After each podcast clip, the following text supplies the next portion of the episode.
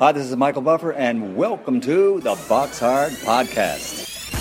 Hello, everyone. This is Mikey Garcia. This the monster from the swamps, Regis Rougarou Prograis. Hey, what's up? This is King Carlos Molina, former IBF world champ. This is Michael, the Bounty Hunter, 2012 Olympian and your people's champ. This is Charlie Edwards, flyweight champion of the world. This is Fast Eddie Chambers, and you're listening to the Box Hard Podcast with my main man, Joey Coastman. Hello, everybody, and welcome to episode 318 of the Box Hard Podcast. I'm your host, Joey Coastman. I'm joined as ever by former heavyweight world title challenger himself, Mr. Fast Eddie Chambers. Eddie, how you doing, my man? I'm doing good, my man. How about you? Always, always, always good when speaking with you, Eddie. That's the truth. Uh, we're going to jump straight into the review part of the show here. Uh, we're going to start on Friday, November 12th at York Hall, Bethnal Green, the mecca of British boxing. Over here, heavyweight uh, David Adeleye with a win now, eight, uh, 8 0. A four round retirement win against Dominic Muzil, who's now 6 and 4. Muzil down in the fourth round and retired on his store at the end of that fourth there. So David Adeleye now 8 0. Um, moving out now to the Leeds United um, FC banqueting suite in Elland Road. Over here, Leeds' son, you you may as well say it's between him and uh, Josh Warrington. But Jack Bateson, now 15 and 0, a unanimous decision over 10 against Ramez Mahmoud, who's now 11 and 2. That one was for the vacant English super bantamweight title. Bateson cut, I believe, on his right and left eye, and had a point deducted in round 9, but still managed to win unanimously, like I say. The judges there Phil Edwards, John Latham, and Terry O'Connor, referee Steve Gray. Um, on the undercard, Darren Tetley with a win now 21 and 2, a points win over 6 against Evgeny Vazem, who's now 9 and 17.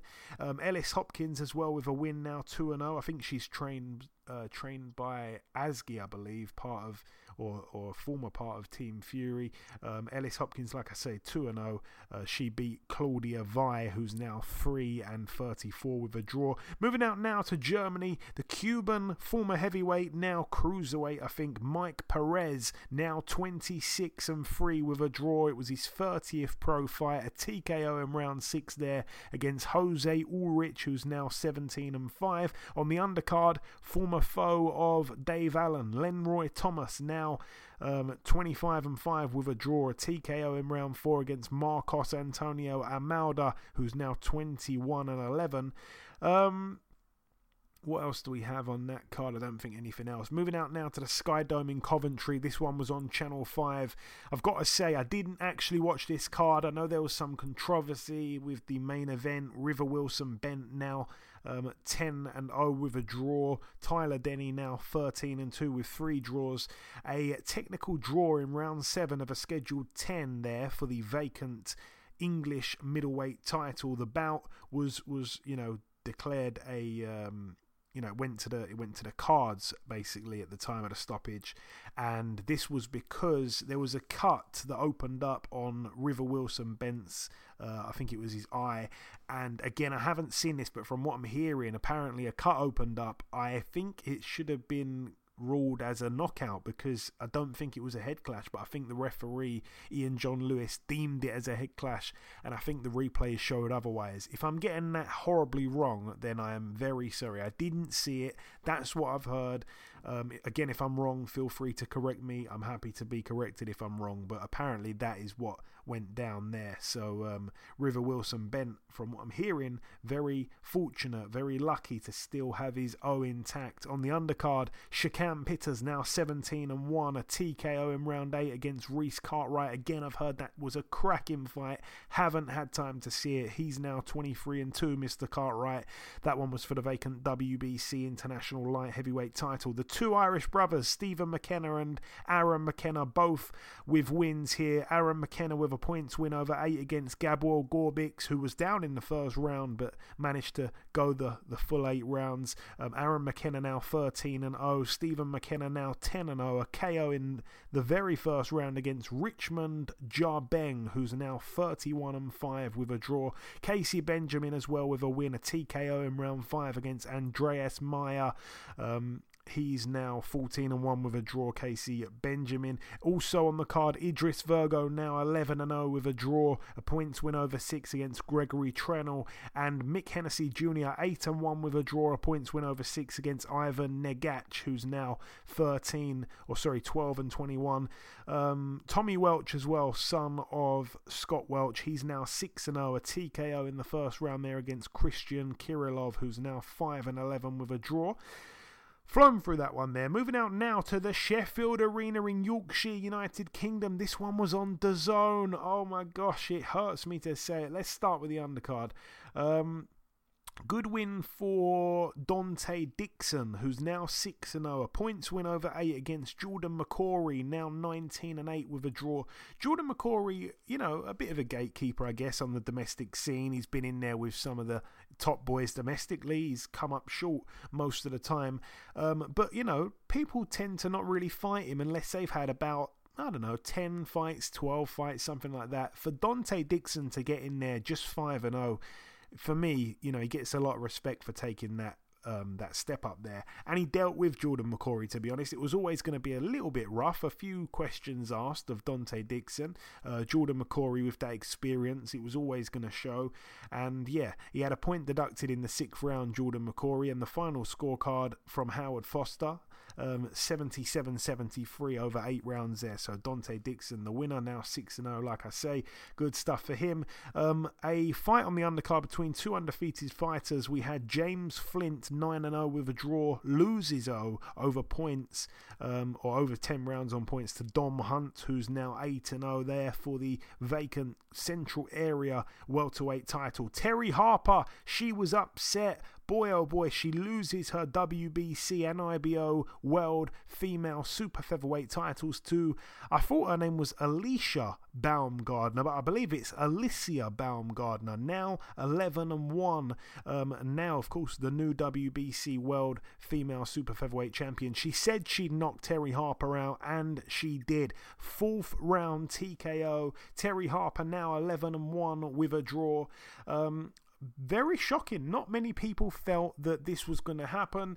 Um, a few people, I guess, a few, you know, a certain crowd of people on Twitter were backing Baumgardner to win, but most people were, were you know, heavily favouring Terri Harper, including Mikaela Mayer, who, of course, is from the United States. She wasn't backing her her fellow countrywoman in that one. She felt that Terri Harper would outbox her. She didn't think that Ali, um, Alicia's uh, power was real, despite everyone talking about her power. And, uh, you know, it, it, showed here. She seemed to have that power, that power that a lot of women don't possess, especially at those lower weights.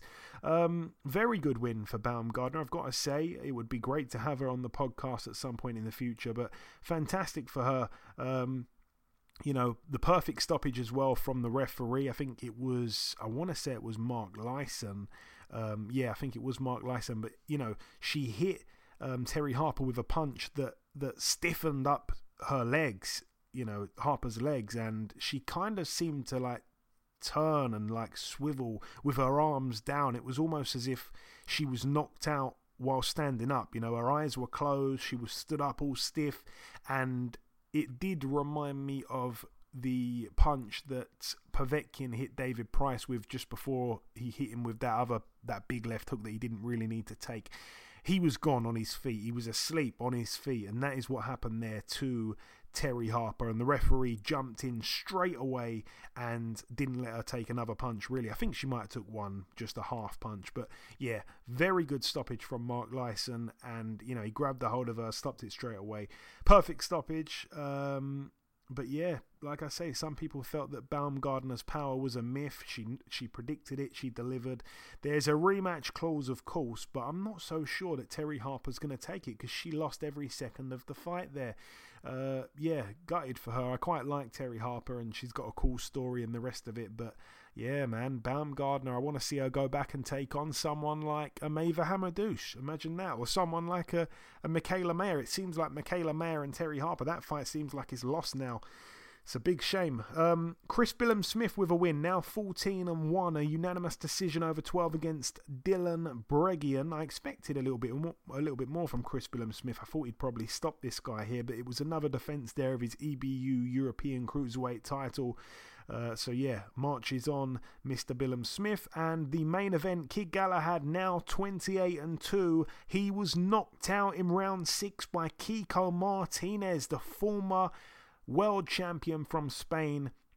43 and 10 with two draws. His record now it was four of course. Galahad's ibf world featherweight title. It was his first defense of the title after looking quite sensational last time out against jazza dickens. Um, he was cut early on as well kiko martinez. I think it was round three. Galahad down late in the fifth round and then completely knocked out with the first punch of round six. He was in total control kid galahad and I'm I'm just staggered. I still can't quite believe what happened. It took me a while. I, I watched it live and I just I sat there for a few moments in disbelief. Like, I know boxing can be shocking at times, but this is as shocking as it can get. I mean, let's let's have it right here. We're talking about 35 um, year old Kiko Martinez, a man whose best days are well and truly behind him. Well and truly behind him. I mean, last time this guy was a world champion was back in 2014, early part of 2014, I think it was. So that's seven years ago. You know, he, he got dethroned by Carl Frampton and then he came back, got knocked out quick against Scott Quigg in two rounds, came back and got knocked out by Leo Santa Cruz, had a close fight with Josh Warrington, come back, got knocked out by Gary Russell Jr., you know, had the, the close fight with, with Zelfa Barrett, and then he gets in with Kid Galahad, who was absolutely expected to batter him, and he was battering him. He was winning every single flipping second of a round, you know, he was in total control. And you know, another thing that I thought of as well during the fight is that it obviously wasn't too long prior to this fight that he arguably beat Zelfa Barrett, and that fight took place at 130. And Barrett's a big 130, but he looked lost at sea in this fight here at 126 against a smaller guy. But obviously, the, the style of Galahad being a you know a, a fluid switch hitter, it gave him so many problems, and he was cut. Like I say, I looked at the in-play betting, and it was one to hundred for Kid Galahad to win. So about three rounds in, I looked at the betting. You'd have to put down a thousand pound to get ten pounds back. That's how sure the bookies were that Galahad would win. And like I say, this is the kind of upset that comes around probably once every 10 years.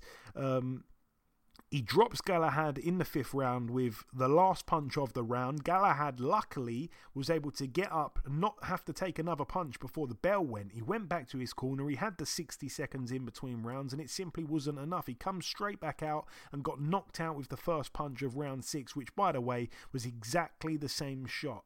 Um, I'm not sure if he's dehydrated at the weight. Something looked awfully wrong, but this was a terrible, a terrible Saturday night for British boxing. Two British world champions on the same card, both knocked out by underdog challengers awful, awful. And I'm gutted for Kid Galahad, friend of the show.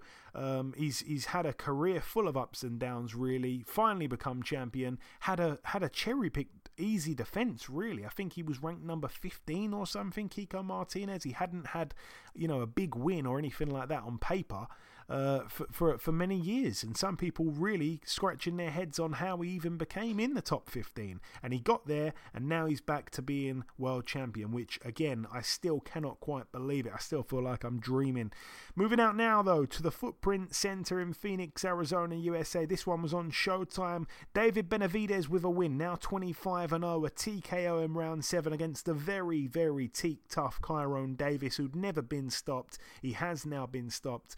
Um, he is now 16 and 3 with a draw.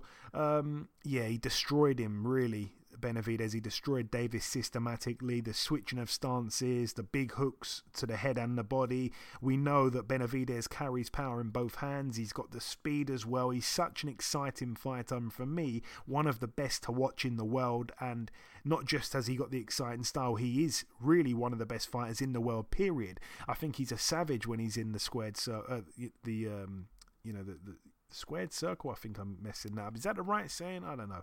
When he's in the ring, anyway, he's a savage. Um, but yeah, like I say, credit to Davis for the heart he showed us. He was a late replacement. He's not really a 168 pounder. I think he only had two weeks to prepare. He jumped in and um, good stoppage as well from the corner. I think it was. Um, think it was Breadman or whatever I think his corner man is. Good stoppage. He was taking a real beating. And after the fight, Benavidez called out Canelo. He called uh, he called Big Charlo a a name I'm not going to repeat. He called him a uh, P U S and you know the rest of it. He called him one of them. Um, I'd love either of those fights for for. Um, for Benavidez. I'd love to see him in with Jermall Charlo. I'd love to see him in with Canelo. He probably is the biggest threat to Canelo's throne. Um, yeah, I'd love any of those fights, and I'd definitely pick him to beat Charlo. By the way, but what a fighter he is, and he's a friend of the show. He's he's a, he's a very very cool dude. Uh, you know, he can fight, he can talk, he's got the whole package. Really, he just needs to keep on track. He's been in trouble outside of the ring. That's where he's lost his title twice outside of the ring. And remember, a little factoid, just for those that don't know, he is, as far as I'm aware, the only top fighter in boxing who's never lost a fight in his life. Yes, I mean amateur and pro. The guy has never lost a fight in the amateurs or the pros. That's quite remarkable there. Um, David Benavidez. His brother, though, was on the undercard, Jose Benavidez Jr. He was able to get a draw over 10 rounds, a majority draw against Francisco Torres, who's now 17 and 3 with a draw. Jose Benavidez 27 and 1 with a draw. If I'm not mistaken, on fight week, I'm sure I saw something that I think Terence Crawford said his hardest fight, his hardest challenger was Jose Benavidez Jr., which I found it a little bit hard to believe because he's had some some closer fights, I think, Terence Crawford. I remember he struggled to get Benavidez out of there, but he did eventually get him out of there. But um, I'm not sure what that was based off of. But maybe I'm getting that wrong. But I'm sure I read that somewhere. Um, but yeah, a lot of people feeling like he was gifted a draw here against Francisco Torres, who I expected him to probably knock him out. I think he'd been stopped a couple of times, had a bit of an inflated record.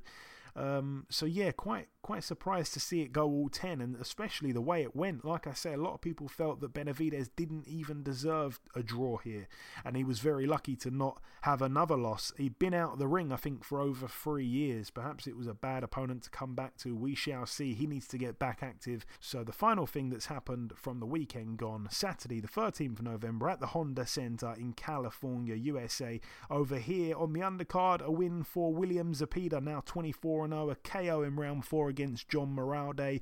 That one was for the WBA Continental America's lightweight title. Um, that's about it really for the undercard to be honest. Let's go to the main event. Jaime Munguia now 38 and 0, a unanimous decision over 12 against Gabriel Rosado now 26 and 14 with a draw. It was for the WBO Intercontinental Middleweight title. Um, I expected it to go this way. I predicted a Munguia win on points. It was a good fight. Some people said it was going to probably be fight of the year. It could have been fight of the year in terms, you know, in, going into it. I think a lot of people felt this could potentially be fight of the year. Not many people could disagree with that. I'm not so sure I'd say it was fight of the year, but it was still a really, really good fight. And Gabriel Rosado has been in good fight after good fight for many years. Um, just not good enough, really, from him in the end. Eddie tried his best. He perhaps hurt Munguia a few times. It was a war like every Rosado fight and every Munguia fight, really. Without a doubt. You know, I know Gabe. I've seen Gabe several times fight.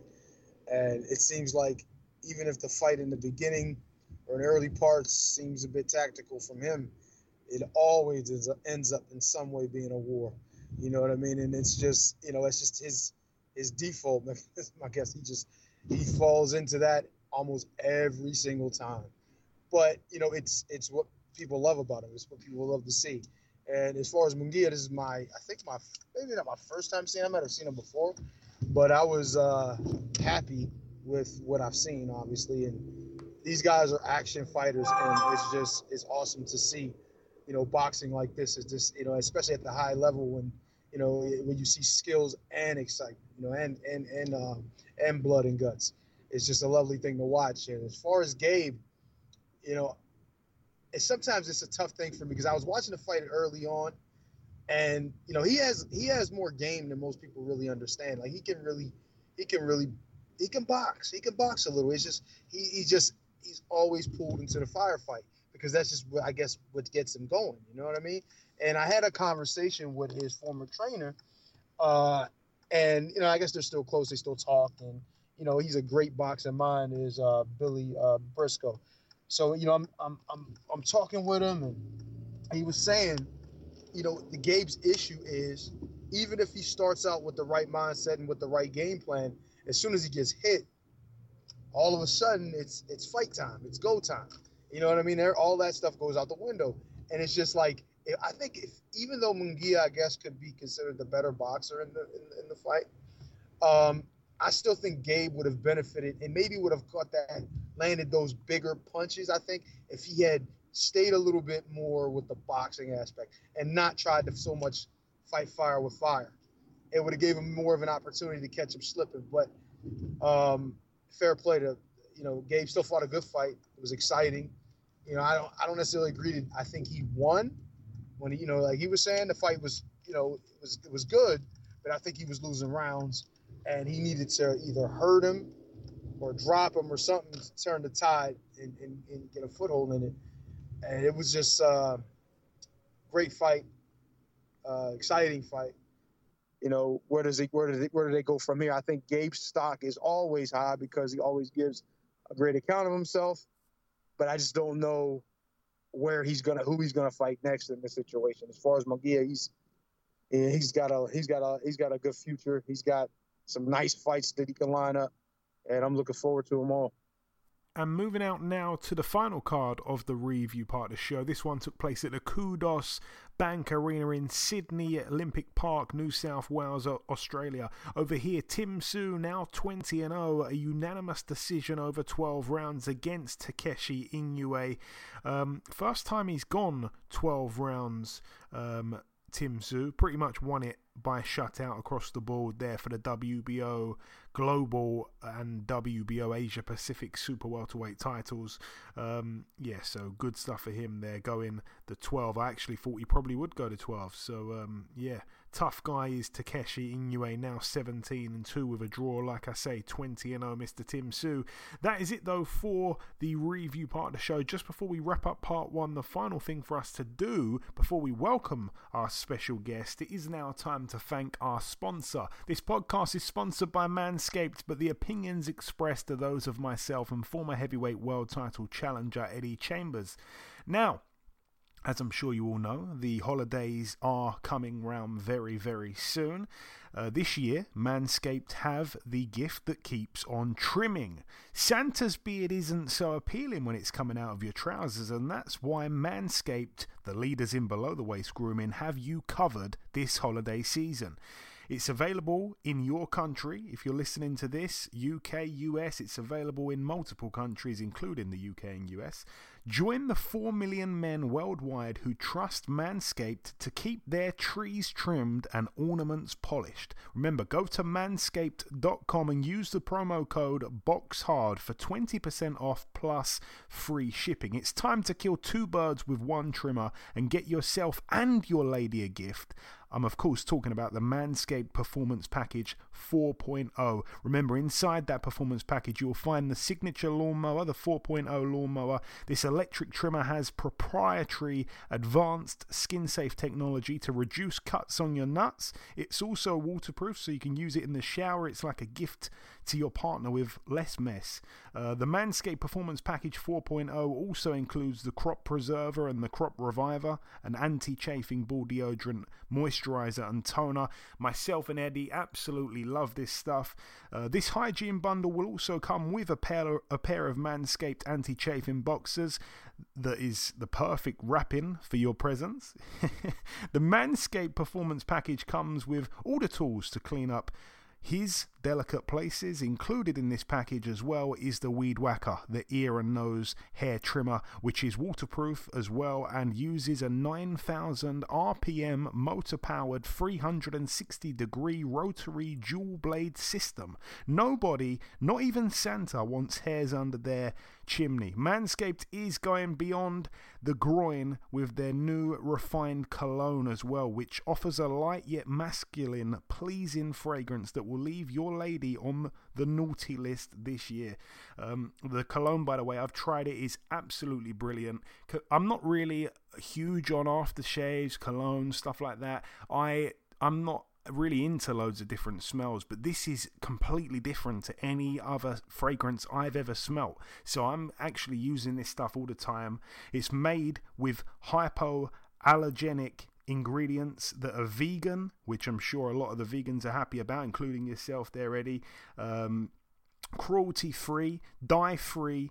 Uh, this stuff, honestly, is absolutely brilliant. I've also tried the foot spray as well. I just want to throw that in there as well. The foot spray it also smells of the rest of their products, but it's kind of got that minty, kind of fresh um, scent, you know, mixed in with it. This, honestly, their products are absolutely second to none.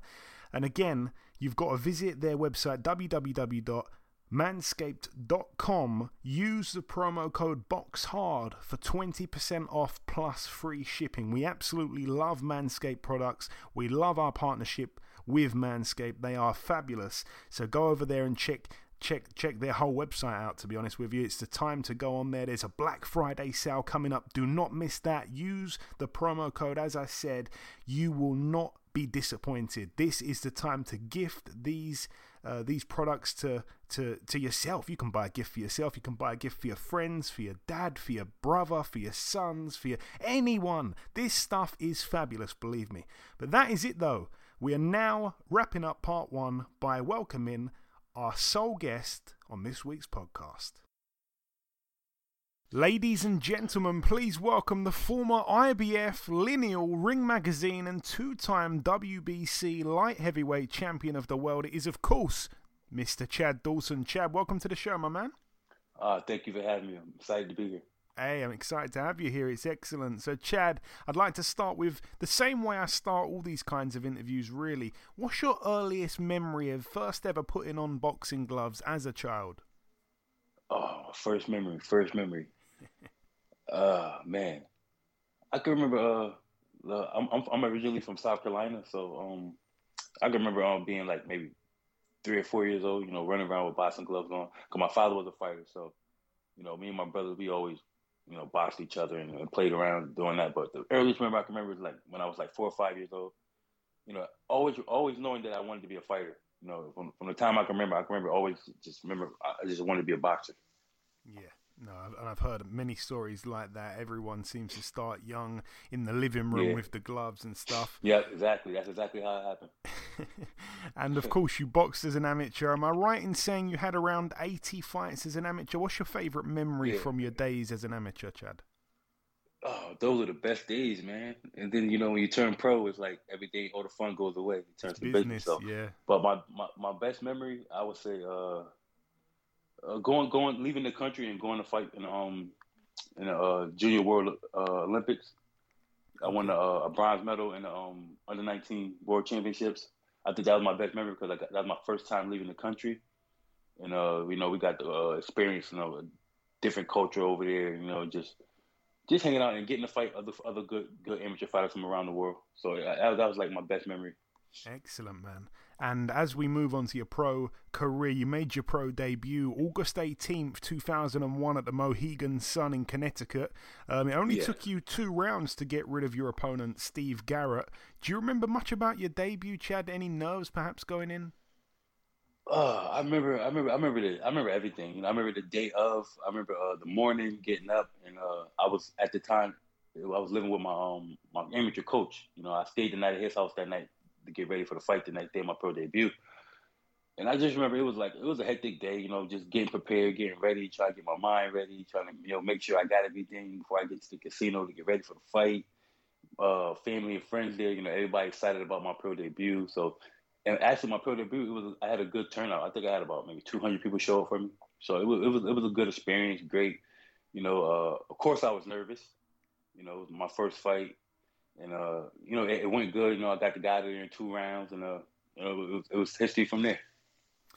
And I want to jump forward to December 10th, 2004. At this point, you're 15 and 0 with 10 KOs. You made that yeah. huge step up when you fought former WBA junior middleweight world champion Carl Daniels. Now, obviously, yeah. Carl at the time had a record 49 and 4. Uh, you become, though, the quickest man ever to stop him when you did so in round seven. Tell me what you remember about that fight. Obviously, a brilliant win for just someone of yourself, 15 and 0 at the time. Yeah, I mean, I remember. Uh, I remember I was I was itching for. I wanted to. I wanted to be a main event fighter so bad, you know. Um, and I remember they called me. Um, and they had to fight for me. You know, they said the guy went went went the distance with Bernard Hopkins, and you know he's a he's a he's a good fighter. So I was up for the challenge, and uh, I just went out there. You know, I think that was the time when I was coming into my own as a as a pro and as a as a young man. So I, I was getting stronger after every fight and getting better after every fight. So you know, and, and that fight, I was it was just he caught me on a good night, and that night I was just you know, it was that night where I came out of my shell and I was just you know ready for anybody. Yeah, and what an excellent win, like I say. And let's jump Yeah. forward once again. After beating Carl Daniels, you won another five fights in a row. This brings us into 2006. You boxed a man who had such an up and down career, former world title challenger Eric Harding. Uh, you were Yeah. down in the first round. Tell me what you Yeah. remember about that fight and, of course, how it felt Uh, to be on the floor. I know it was there's a good- flash. yeah, yeah, go on. There's a good backstory behind that. I'm here for fight. it. Let's go. So Eric, Eric Harding is from uh, he, I think he's really from Philly, but he was living at the time. He was living in um, Hartford, Connecticut. I'm from New Haven, Connecticut. So um, growing up in the amateurs, you know, I knew of Eric. You know, uh, I got to train with him a couple of times. You know, I, I kind of looked up to him because he was southpaw too. So I kind of looked up to him as a fighter, as a professional fighter. And then I remember uh, one summer he called me. I think I was maybe like maybe eight and zero or nine and zero as a pro, and they called me for training camp. He was ready to fight Tarver, so they needed some southpaw um, work. So they called me for training camp, you know, to uh, come up and spar with him. And I went up, and I remember uh, the first day of sparring, the first sparring session the day, you know, it, he didn't. The first day I got in, right, we didn't go to go to the hotel or nothing, but they just wanted us to spar as soon as we got there. So I remember putting on my stuff, getting ready, and getting there and sparring. You know, I wasn't I wasn't in shape. I wasn't in that great shape. You know, I was just coming in the camp to work with him. Got in there, he beat the crap out of me the first day. I mean, he he, he didn't hold back or nothing. And then, and then no, we sparred I think three or four more times. You know, but I got stronger and stronger after every um session. It got better and better. But then I remember they called me for the fight and said that we, we're gonna fight Eric Harding, and I was I was like, oh wow, wow, wow, wow. But this was like three, maybe two or three years after that. You know, I was I was already I was I had a, a good momentum going. You know, in my career, I was winning fights. I was I was people were starting to know who I was, and I remember they made the fight, and I mean we had an interview on the phone, and, and he was talking mad? He was talking about how he was going to beat me up like he did me in training camp and all this stuff like that. So that made that made for a good fight. That that, broke, that broke me out of my shell. The night of the fight, first round, he drops me in the first round. It was kind of like a flash knockdown. You know, he with a jab right on the button, right on the chin. I went down, but all that did was wake me up. That's all that did. I just that just ignited more fire up under me, and, and I went out there and I, and I beat the brakes off of him. Yeah, you did. Like I say, only a only a flash knockdown, as you said. Walked into Yeah, the yeah, yeah. You come back and won the fight. Um, no, brilliant backstory. That was uh, really interesting. Uh, the very Yeah, next yeah, yeah. fight after that was the first big one, um, February third, two thousand and seven, at the Silver Spurs Arena in Florida. You challenge the undefeated WBC light heavyweight world champion at the time, Thomas Adamek. Um, you're able to outpoint him unanimously over 12 rounds. You become world champion. Um, tell me about the fight and what it meant to you to become a world champion. Oh, it meant everything. You know, I remember. Um, I remember. I remember watching uh Thomas Adamek fight. Um, I think it was um, what's the guy Briggs. I remember watching that fight on HBO, sitting around with my friends watching that fight on HBO. And uh, I remember watching this light heavyweight who was a big puncher, strong guy. And uh, I remember watching the fight, and I'm like, wow, I might end up having to fight this guy. And uh, maybe six months down the line, I get a call. You know, you got a title shot. You're gonna fight uh, uh, Tomas Adamek. And I was like, I was just watching this guy fight on TV. Of course, I was nervous because I saw the guy. You know, he was tough. He was tough. He was strong. but you know, I, I, I was younger. Like I said, I was still coming to my own. I was still growing as a man, maturing. And in in that fight, you know, that night was just I wasn't gonna let nobody stop me. I wasn't gonna let nobody beat me. Nobody told me nobody could tell me I wasn't gonna win that fight. And I think I think I was the underdog in that fight. And uh, know, I just went out there and I I, I, I I was myself. You know, I was relaxed. I was calm, and I went out there and I put on a beautiful performance, and I, and I became a world champion.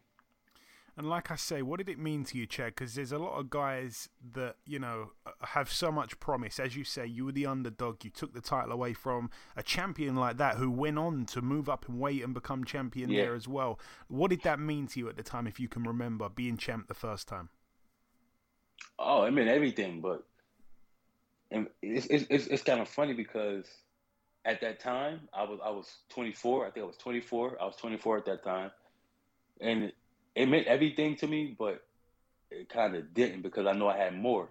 I had I know I had more in me, and I want I wanted to. Uh, like at that time, I just wanted, I wanted, I wanted to be the best. You know, I wanted, I wanted to be everybody. I wanted to fight the best. That's why I was fighting so many tough fights back to back to back to back because I wanted to be the best. And uh, I, from that night, you know, it, it, meant, it meant the world to me, you know. But I think uh, when I beat the biggest world title, the biggest win was uh, when I beat um, Bernard. Though I think that was more, more bigger than anything. Yeah, but that was a special that was a special night for me, you know, becoming a world champion because that was something I always wanted to do, something but to become a world champion. I remember as a little kid, you know, telling people, you know, I'm gonna be a world champion. I'm gonna be a world champion. You know, people looking at me like, ah, all right, okay, okay, okay. You know, writing writing stories in in, in, classroom like in fifth grade, sixth grade. You know, what are you gonna be when you grow up? I'm gonna be a professional boxer. I'm gonna be a world champion boxer. You know, um, and just remember, and all that stuff starts to come back. You start to remember all, the, all those times you said that. You know, I spoken into existence, me becoming the world champion. So that was like the, the, the, best experience I got out of that. You know, the fact that I spoke, I spoke it into existence that I was to be a world champion. That's beautiful, man. So is it fair to say you always knew you'd become a world champion? Yes, I did. I did. I mean, I wasn't, I wasn't a, uh, I wasn't an outstanding amateur. I wasn't one of those amateurs that stood out. I wasn't, you know, uh, people didn't know about me until like maybe after I was like 15, 16 and 0 people Yeah, started to like open their eyes and like be like, okay, who's this kid right here? You know, yeah, and, the Carl and- and people, fight. Yeah. yeah, but and people got to remember, and the Carl Daniels fight, I was a middleweight. Mhm. I wasn't even like heavyweight. I was a middleweight. So my, my my my I wanted to become a world champion at middleweight, but I started getting too big. I was like I said, I was only I was when I fought Carl Daniels, I was only what 21, 20, maybe 21. So I was still growing, and uh, I was still growing.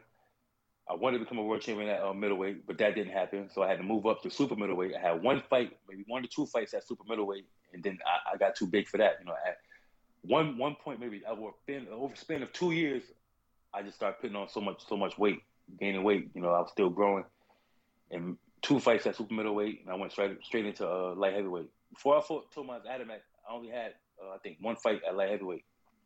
Yeah, that is that is such a unbelievable Yeah. fate, you know. Um, your first defence of the title came on um, on on June 9th, 2007, so only four months after the Adamek win. It, it took place in Connecticut. You boxed Jesus Ruiz. Now, Ruiz Yeah. supposedly had incredible punching power, but you were able to Yeah. become the quickest man to knock him out when you did so in round six. Tell me about that one, Chad. Uh, he he was he was he was definitely so I definitely felt the uh the power on his punch. But like I said, any any any great fighter, any good fighter knows that you know when as a fighter, once you step into that that that realm of can nobody beat me, can nobody stop me, I feel like I'm the best.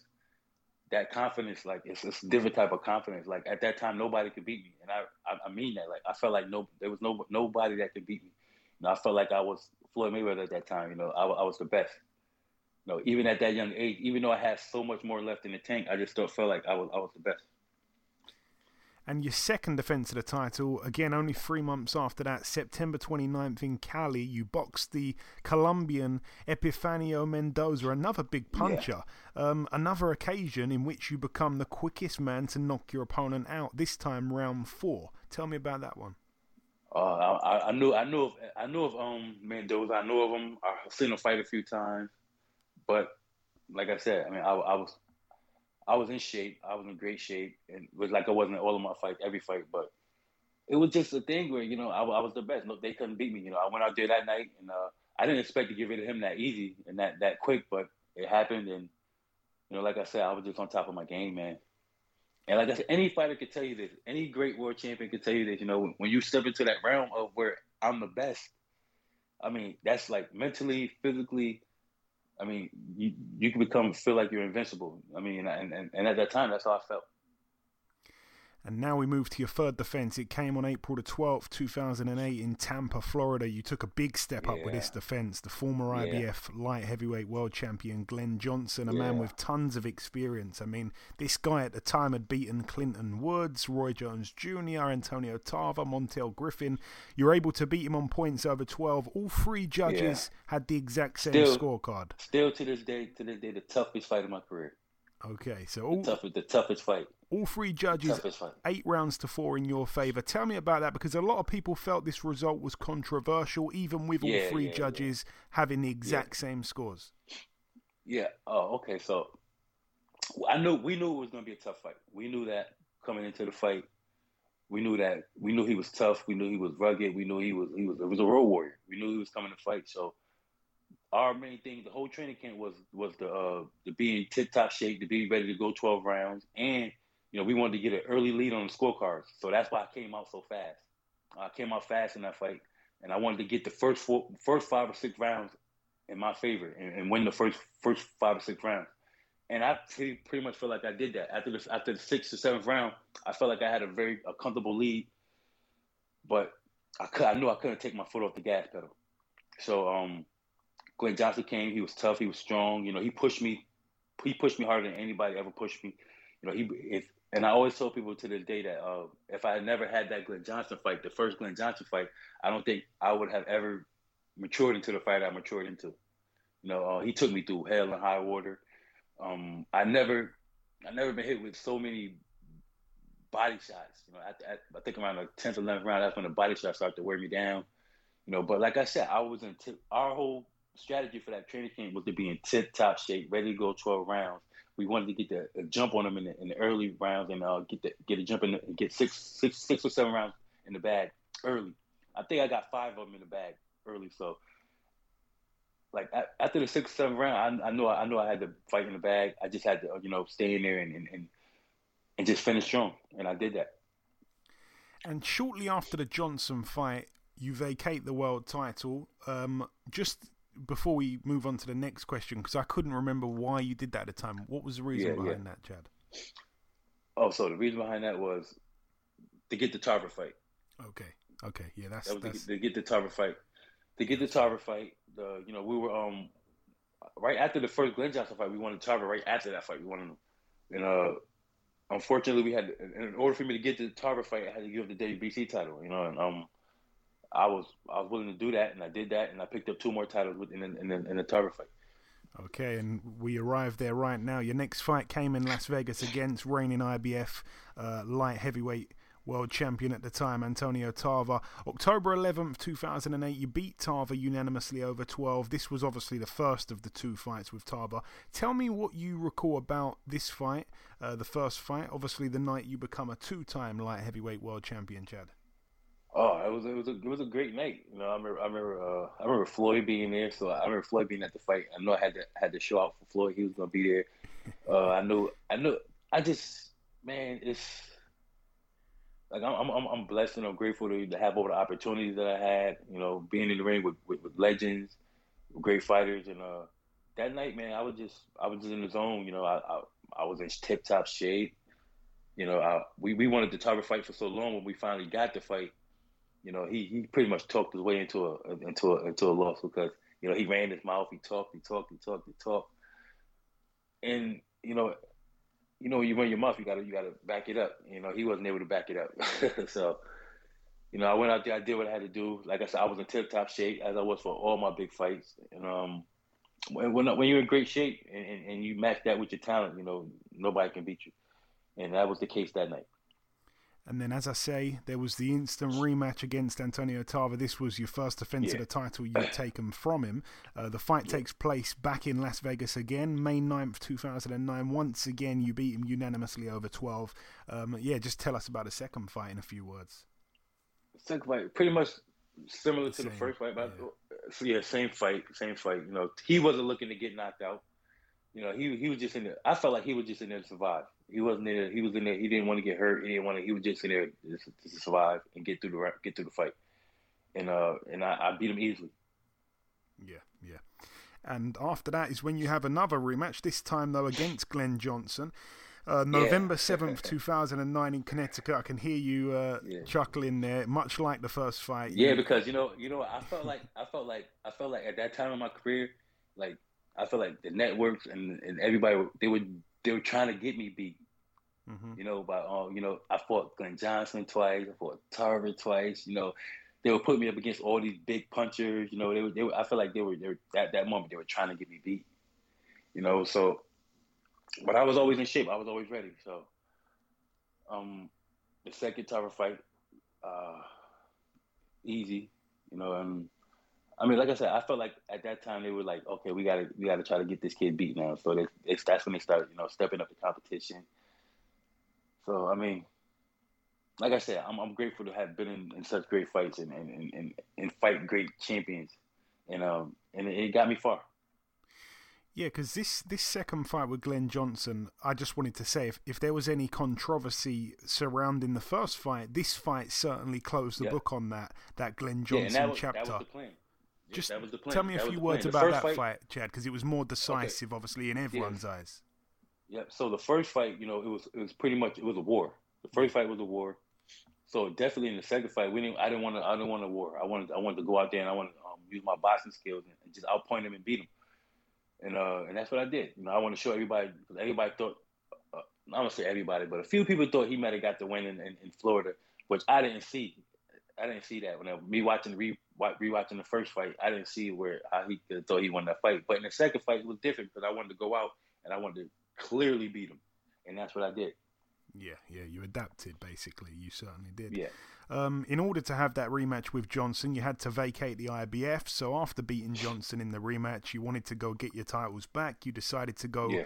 For the WBC title, which by this point was under the ownership of new champion yeah. Jean Pascal. You travelled yeah. to Montreal, um, Canada, uh, August mm-hmm. 14th, 2010. The fight ends in a technical decision after 11. A head clash caused the fight to be stopped. You served your first career loss. Tell me about that fight, Chad, and how, how it felt to lose for the first time.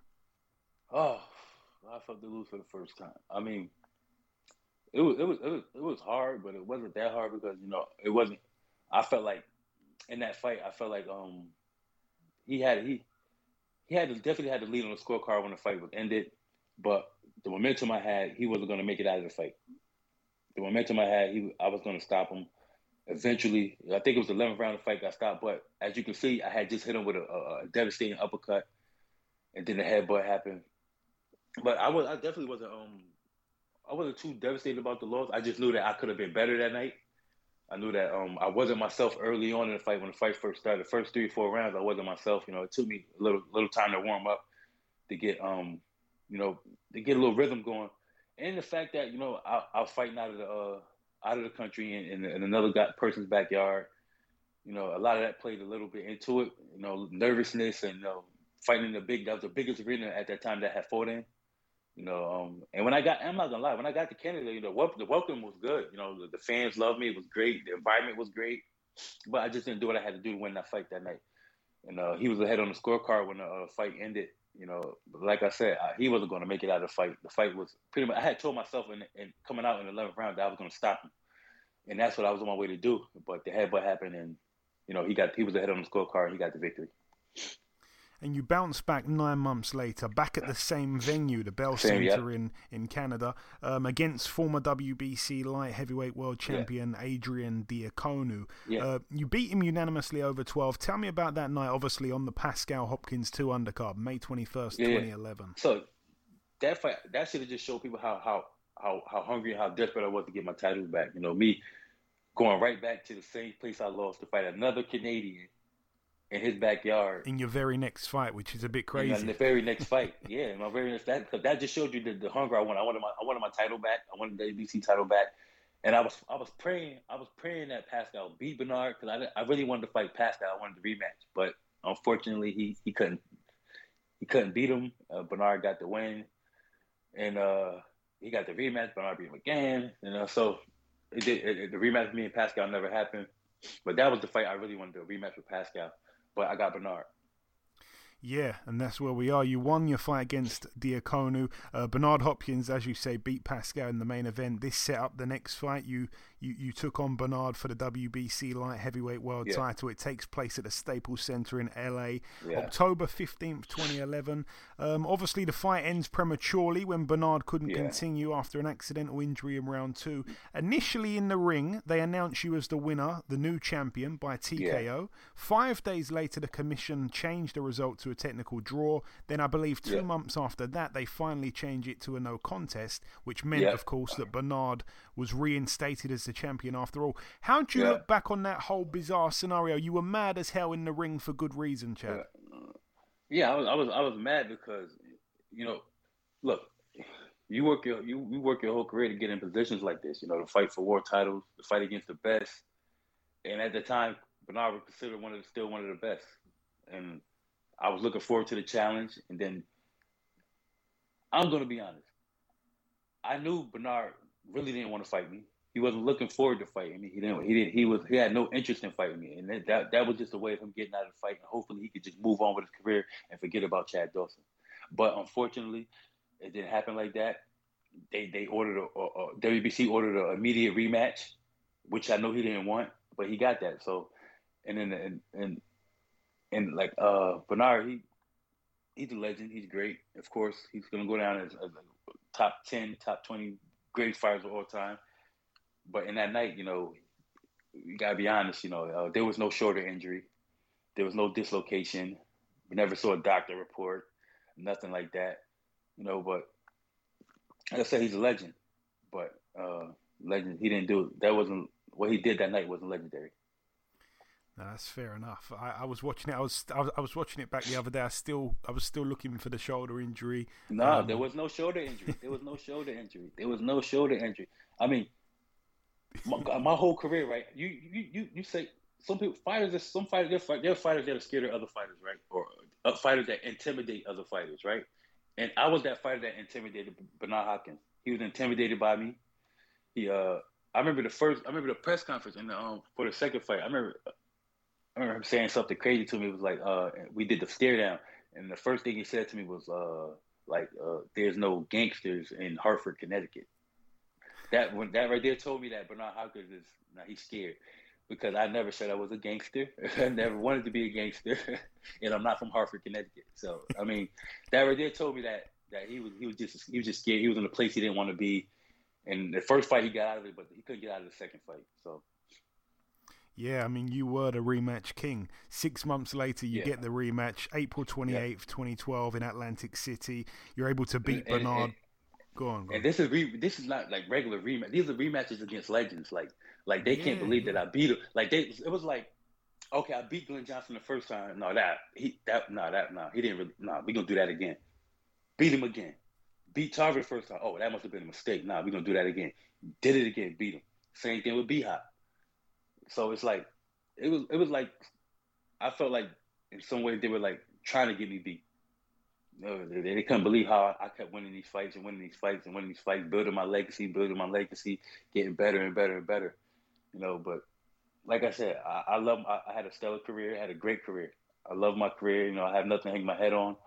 Um, I, I still consider myself one of the best fighters. Uh, you know, uh, that, that that's done it, uh, especially at light heavyweight division. But you know, that's for the fans. That's for the fans to decide. It's for the uh, critics to decide. But to me, you know, I don't hang my head on anything. I had. A, I feel like I had a great career. How did it feel, Chad, to become champion of the world for the third time and give Bernard some payback for those tricks he pulled in the first fight to keep the title? Oh, it felt great. It felt great. Yeah, uh, it felt it felt beautiful. It felt great. Um, just to get, rid, get just to get past that chapter, it felt good. You know, because after the first fight, you know, this was like a, a year and a half, something that went on for like a year and a half. So it's like I was just happy to get past it, move on, and uh, you know, and move on my career. So five months later in Oakland, California, you moved down to 168 to fight the unified WBC and WBA super Yeah. middleweight world champion Andre Yeah. Ward. September 8th, 2012, you're down three times and were stopped in round 10. There were rumors that you'd been knocked out in sparring uh, uh, in preparation for the fight. No, Obviously, that's a lie. There, No, there were there were possible reasons like the weight cut perhaps that hampered your Yeah. performance, or was it just Yeah. that Andre Ward really was that good? Tell me. Nah, uh, uh, this is this is the honest guy truth. So okay, I wasn't. I should have never took that fight at that weight. All right, that plain plain simple. I should never took the fight at that weight. I thought I could get down to 168, no problem. Because and you know fighting at that heavyweight, sometimes I was weighing in at 72, 73. I was leaving camp, you know, uh, underweight before I got to the training camp. So I, I thought it wouldn't be a problem, but it became a problem like uh, maybe like I would say four weeks into camp, four or five weeks into camp, it became a problem. Like, okay, the weight's not coming off fast enough. Uh, so in camp, it started. It started in training camp with me uh, trying to lose the weight. I had uh, what's his name? Uh, in for sparring. Uh, Edison Miranda. Edison Miranda. I had him in for sparring. He dropped me in sparring. He didn't knock me out. He dropped me. It was like a flash knock. It wasn't. I wasn't hurt. He dropped me. I got up. We finished the sparring. Great sparring. I got up, finished the sparring, continued to beat him up in sparring like I did the whole camp. and uh, so that was a lie. I didn't get knocked out. And I got dropped in camp. I didn't get knocked out. But the the weight problem that the weight was the problem. It was the weight. You know, got to the uh, we got to California uh, four days before the fight. Uh, two days before the fight, I think I was like seven or eight pounds over. The, the night before the fight, I went to bed like five pounds over. You know, but we didn't know that uh, the weight was going to be a problem, that that much of a problem. But it became a headache when we got there. So of course, you know me, I'm not the type uh, type of person to be uh, to cry and be like, oh, I'm not going to take the fight. I don't feel good. I don't feel good. I didn't feel good the, the day of the fight. I was I was dehydrated. I just didn't feel good. But I went on with the fight anyway. You know, I'm not taking anything away from from Andre Ward. He, he fought a great fight. and He did what he had to do. But that that I just wasn't myself. That wasn't me that night. That wasn't Chad Dawson that night. No, it didn't look to be. It didn't look to be. No, that was not Chad Dawson. That was not me at all. Uh, but like I said, but not, I mean, not, Ward did what he was supposed to do. You know, he had a he had a weak man in there, and he did what he do, had to do. He got me out of there. But that was not Chad Dawson that night. It, if, if if that was the real Chad Dawson, the fight would have went a totally different way. And I believe that deep down in my heart, it wouldn't have been the same fight. After that, you make the move back up in weight. You're still champion, of course, at 175. You defend your WBC title in Canada back at the Bell Center against, at the Yeah, time, yeah. one of the most fearsome punching contenders in any Yeah. weight class in the world, Adonis Stevenson. Um, obviously, that night, Adonis announced himself to the world a stunning first round knockout. Yeah. I'm sure you probably hate talking about this fight, but just tell me what you No, no, no, no, no. I about hate- it. I said, I, like, I told you, I don't hate anything about my career. Let me just Uh, finish uh, this sentence, Chad, yeah, it's all right. Um, he Yeah. seemed he seemed to obviously faint with, with the right jab and come over the top with a perfect um, overhand left. And just for the for the listeners, fun fact: Artur Beterbiev made his debut on the undercard that night. But yeah, carry on, Chad. Tell me Mhm. about that fight. Oh man, it was like I said, back in enemy territory. You know, um, there, there, to, there to lose like they wanted me to. So I mean, he caught me with a he caught with a, a, a good punch. It was a good, devastating punch. Definitely the hardest punch I ever been hit with. He's definitely a big puncher, but I felt like the fight was stopped prematurely. I beat the count, but the ref still insisted on stopping the fight. And uh, that was a rematch I lobbied for right after that fight, but I, it never came to fruition. So Do you think, Chad, sometimes, um, you know, like the way a fighter goes down uh, Mhm. Can sometimes be misleading to the referee because, you know, people go down hard, they can still get back Yeah. up. For example, you saw Tyson Fury in the first fight with Wilder. He went, Yeah. I've never seen anyone go down harder, and he still beat the count and obviously got Yeah. up and was fine. yeah, I mean, I I, had a long, I had a long career, so I've been in every situation in boxing. Like I know how to hold, I know how to uh, you know buy time, I know how to do those things, but I didn't get the opportunity to do those things because I felt like the fight was stopped prematurely. So I didn't get a chance to you know I, the, the, to even you know defend my defend my title. I was the champion that night. You know, should I could at least had the opportunity to at least finish the round, but I didn't get that opportunity, you know. And that goes back to the point where I make like, you know, at that point I felt like Chad Dawson was just like people felt like Chad Dawson was just done. Let's get rid of him, and and that's it. And after that, I'm gonna just fly through this bit. Obviously, after that, you're out the ring for a year. You come back, you beat Yeah. George Blades in a round. You become the quickest man to stop him. Then you lose a split over ten to Tommy Karpency. That was 2014. Yeah. Uh, Yeah. Then you're out the ring for 14 months before coming back and beating Dion Savage over 10. That was 2015. In 2016, you had just the one fight and knockout win in round four against Cornelius White. 2017, you boxed just one time again, um, a Yeah. TKO loss in the 10th and final round to Fonfara. then you're out the ring for two years and three months before returning um, with your final two wins, both on points, both unanimous, both over eight rounds. The first against Quinton Rankin, the second against Denis Grachev. Mhm. Um, those were your last two fights. They obviously both took place in 2019. Um, Yeah. Did you want to give a word on any of those fights I've flown through at all before we move on, Chad? No, no, no. I know. I mean, uh, pretty They much were what they were. everybody, everybody could put a conclusion to it. You know, um, pretty much that was the, that pretty much the end of end of my career. You know, I'm I'm, I'm 39 now. You know, I mean, those two fights. I mean, were fights just to get back in there. Hopefully, I'll, I'll get a, a another big fight out of those two fights, but that never happened. So, you know, um, boxing's a new world now. It's, it's, it's new talent. You know, young guys, and everybody knows boxing's a young sport, young man sport. And uh, you know, pretty much, you know, I'm, I'm I'm here. You know, like I said, I had nothing. I had felt like I had a great career, and I'm where I'm at right now. So it, I didn't even notice, but you're officially retired, or you're half half in, half out?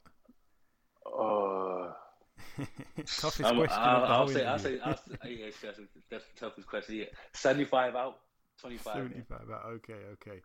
And I want to I want to ask you this as well. You mentioned earlier on that there was a time you felt invincible when you were destroying Epifanio Mendoza and Jesus Ruiz. At what Yeah. point did that invincible feeling leave you, and did it ever come back? No, no. It, I mean, once you take a loss, you know, you're not invincible anymore. Yeah, but So, I did the loss to Jean Pascal take that invincibility away? No, no, no, it didn't. It didn't. It didn't. It just uh the loss to Pascal just uh let me know that um if if I'm not on top of my game every every night out that you know you can't be invincible. And and in the Pascal fight, I wasn't on my game that night. You know, um, it took me four or five rounds to get warmed up, to get to get get everything going. So, and I lost that fight tonight. So I mean, I wasn't invincible that night. You know, like I said, nothing nothing take away from Pascal, but he was just a better man that night. And for a while, Chad, you trained under the legendary trainer Emanuel Steward. Um, Yeah. What was he like? I've spoke to a lot of people that's trained under him. Yeah. Everyone speaks so highly of the man. Yeah, yeah, yeah. Very man. When I when I when I got the chance to work with him, it was because I worked. Remember, I worked with him. I think it was a year before he passed. hmm The year before he passed. Yeah, it was a year before he passed that I had worked with him, and and I'm gonna, I'm gonna be honest. The whole time in training camp, I felt like it wasn't about boxing with, with, with me and him. You know, we would like really like sit down and have like conversations, not so much about boxing, but about life. And I remember um being in Canada for the Diaconu fight, and I remember after the uh, after the weigh-in, we all we all went down went went to go eat, and he came down with us to eat. You know, I you after after the wedding, me and my family, we all go sit down to eat. Some maybe like twenty of us, we go sit down, get a table, eat, and he came and sit with us and eat with us. And um, I had my wife with me, my kids. You know, we were all sitting there eating. And I remember we were talking, and he was telling me how you know he he loves the way I am with my kids and my wife, and how I'm a family man.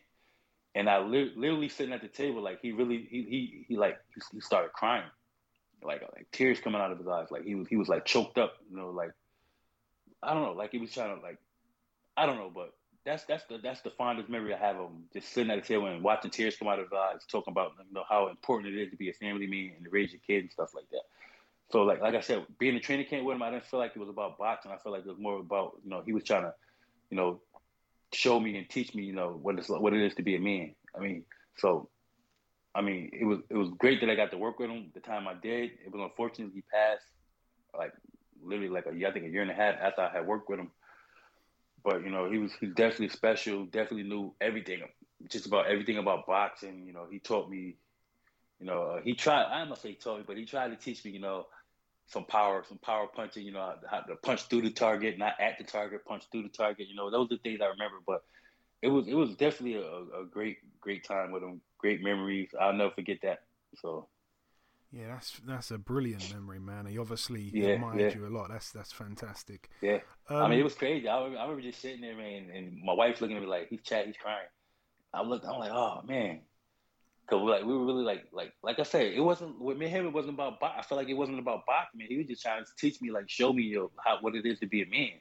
Like he wasn't really teaching me much about boxing. He was just like, yo, Chad, like I like how you are with your family and your kids, man. Keep it up, and yeah, so. That's amazing, man. And these next few questions are pretty much quick fire questions. Um, we're going to whiz through these. I wanted to ask who you felt in your entire career was the biggest puncher you ever faced. I'm guessing it's probably Adonis. Yeah, Donnie Stevenson, man. I never been. I, I've never. Let me tell you something about that fight. I was in. I was in the best shape of my life for that fight. I mean, I mean, after the Ward fight, I felt like I had something to prove on my comeback after the Ward fight. I was still the world champion. I felt like I had a lot to prove. So I, I trained my I trained my butt off for that fight, man. I I, I, I did even more than I ever did in any any one of my um, training camps. More than I was, my body was looking crazy. You know, I was eating right. I was doing everything the right way. And unfortunately, when I got out there that night, you know, that one punch ended ended the fight. But he definitely, definitely, definitely, definitely the, the hardest punch I've ever been hit with. And uh, hats off to him. You know, he became a world champion that night. And who is the? I'm intrigued to see what you say to this one. But who's the best all-round fighter you ever faced? I thought you might have said Andre, Ward, but Ward. now I, oh, Yeah. okay, I didn't think you'd No, say Andre. Ward, Okay. Andre Ward, Andre Ward, Andre Ward. I, t- I talk to I talk to people about this all the time. Like I tell them, like people, like, yo, oh, what was it like fighting Andre Ward? What was it like? Was he the toughest guy you fought? No, he's not the toughest guy I fought. He wasn't the toughest. He wasn't the biggest puncher. He was just he's a he's a he's a smart guy. He's a smart fighter. Like uh, even to this day, I watch Bernard Hopkins. I mean, um, I, I watch Andre Ward fight right now. I watch all his highlights. I sit down and I watch things that he do still right now. Like I, I watch his highlights. And I like I like the stuff that he does. You know, he could pull off. He could pull a jab off with the with the right hand and then counter you with the same with the same hand. Things like that that he does. That he's a tricky fighter. Yeah. He's tricky. Very very very aware in the ring. He knows what's going on at all times. You know, when I fought him, you know, I wasn't myself that night, and I remember very little parts of the fight, but I also I, I do remember I do remember how how ring savvy he was and how smart he was and how brilliant he was when and how calculated he was when he threw his punches and, and where he he always made sure he was in the right position when he punched. So that's one thing I remember. Andre Ward is, is the best fighter I fought, hands down. I mean, Burton, Burton the, the smartest fighter I fought. And I want to ask your personal favorite win of all your wins. Bernard Hopkins. And that's the second, obviously, yeah, the second, of course. Yeah, I the second say one, the yeah. first. What was I talking about? Yeah, Um, yeah, yeah. I, did- yeah, that's the, Bernard The most satisfying win I got is uh, the win over Bernard Hopkins. And I want to ask you this as well. Was there anyone that you wish you'd have had the chance to fight, but it just never ended up happening? Yeah, Roy Jones Jr. That's the one guy? Um, no, it's two guys. Joe Calzaghe and Roy Jones Jr. Okay, okay. Were they ever close to happening at any point, Chad? Uh, I think I think the uh, I think the uh, the uh, Calzaghe fight was um was being talked about, and then he retired. He retired like I think about maybe six seven months after that. I think it was being talked about. We were talking about it, and then he retired after the um. I think it was a Roy Jones Jr. fight. Yeah, yeah, yeah. Or Okay. Yeah, was it? I can't even remember myself. You put me on the spot. I think it was either him. Or, it was either, either him or Bernard. Was it one? He retired after one of those fights. Yeah, yeah. Okay. And I want to ask you this as well. I ask this to everyone. Um, do you have any regrets? It could, if you could go back in time, would you change anything or do anything differently? Yeah, I, I would. I would have did a lot different. A lot. Oh, I hate hearing that answer. I like it when people Oh, say yeah. no. I got no regrets. But go on, tell me. Tell me what No, some no. of your regrets. I mean, when it comes when it comes when it comes to my me my personal personally my career, I, I don't have any regrets. But when it comes to like the business part and like the uh, the management part, the the the promoter part, the just just just knowing who's who, and knowing people's people's motives, and knowing you know that everybody doesn't have your best interest at heart, and knowing that boxing is only about a dollar, and everybody's just trying to make a buck off off the next fighter. You like uh, the thing I wish I would did different. I wish I would have um had better, smarter people in my corner, uh, more loyal people in my corner. Because at the end of the day, you know, like when I fought uh when I fought Donald Stevenson, when I lost that fight, when I got knocked out that night, I remember going back to the uh, to the hotel room by myself. You know, promoter was gone. I never saw the promoter again after that fight. Never talked to him again. So the manager, nobody. So it shows you how the sport is. Yeah, yeah, Yeah, no, no, that's it's a true story. I never the night after I fought um Donald Stevenson got knocked out. I never heard from Gary Shaw again, ever. Yeah, never talked to him on the that's sad. phone. Never received a letter from him. Nothing. Never ever heard from him again. I remember speaking to a fighter. I want to say I think it might have been Lamon Brewster, and um, I remember he he was telling me a story about he had like a best friend from from like kindergarten or whatever. They've been friends forever, and he came to one of his fights. I think he lost his his heavyweight world title in one of the fights. Yeah. and he, he's never to this day seen the friend again. It was twenty years ago or more. Yeah. now, you know. It's, it's yeah, man. Look, it's it's there's a there's a lot of um a lot of lessons to be learned, you know, um from from from stuff like that. So, I mean, you just gotta like Gary Shaw. He was he was he was he was good to me in the beginning, you know. Then towards the end, that's when he started, you know. But like I said, I never heard from that guy again. Never lost that fight. Didn't see him in the airport. Didn't see him the next morning. Didn't see him after the fight. He didn't come to my dressing room. I never heard from him again. Wow. Um, I want to ask you this as well, Chad. You say you're kind of like 75% out of boxing, 25% in. What are you Yeah. doing with your time with that 75%? What keeps you busy? What gets you out of bed every morning? Oh, working with other fighters, training training fighters. Okay. Not training fighters. I, I, I, I, I love kids. I work I work with kids. You know, um, I got a lot of kids that got you know uh, like uh, anger problems stuff like that. So I try to I try to like focus on those kids. You know, because I was I was the same type of kid. You know, so I try to focus on kids like that. Kids that you know need need like emotional support and things like that. So those are the type, type of kids I work with. And I find I think that boxing is a great way for them to express themselves. So that's what I do.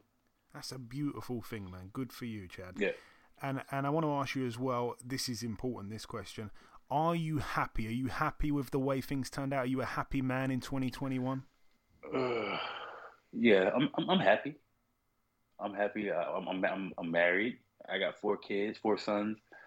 Uh, I'm happy, man. I'm happy. You know, um, I had, like I said, I had a great career.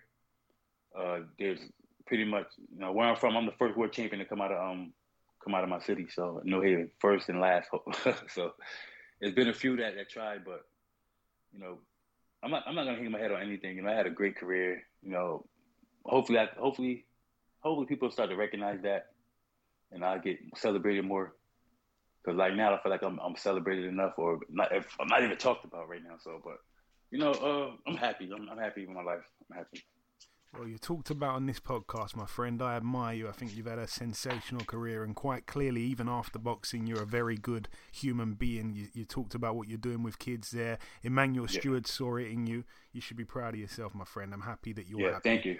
And Thank you, just it. finally, my final question for you, really, I'm going to put you on the spot a tiny bit. Favorite UK fighter, Chad? Any era? The listeners here in the UK love to hear the answers to this. Who springs to Any mind? era, any era, any era, Any any, era.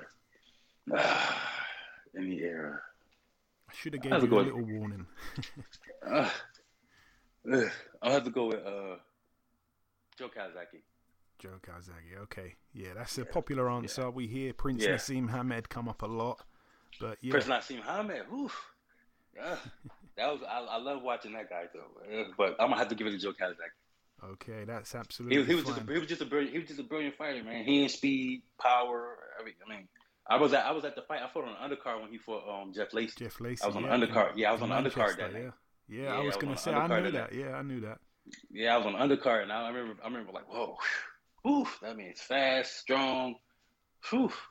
But yeah, Okay, and just finally, Chad, if you've got a closing message just to anyone that's listening, uh, the UK fans as well, like you say, you boxed in Manchester on the Calzaghe Lacey undercard. You've got fans over here. What's your message before we let you go? Oh nothing, man! Just I'm doing good, and um, I'm I'm I'm out here. I'm working with fighters. Hopefully, you'll see me on the scene working with a big fighter one day. You know, um, I'm looking to build my resume as a trainer. Hopefully soon, you know, just look out for me. You know, I'll I'll be back around soon. Absolutely. And listen, Chad, I just want to thank you for walking down memory lane with me. I also want to thank you for your time. I wish you the absolute best with the future, and I hope we can All speak right. again Thank soon you. one day. I appreciate it. Thank you. Okay, now it's time for part two on this week's show. This part, of course, the news part of the show. We're going to start here with the fact that Claressa Shields has signed a multi fight seven figure deal with Sky Sports and BOXXER. She's going to be, of course, fighting on. Um, on, on December 11th in Cardiff. That's going to be her first fight in the UK, of course. And she's taking on Ema Kozin, who boasts a record of, I think she's unbeaten, I believe. Um, can't remember her record right now. But I think Savannah Marshall was supposed to be on that card as well, and she's had to, um, you know, pull out with an illness, I believe it is, or a slight injury. So she's off that card. It's a shame. It would have been good to see both ladies box on the same night, but no. Um, you know, Savannah is off the card once again. So Claressa Shields' fight will go ahead.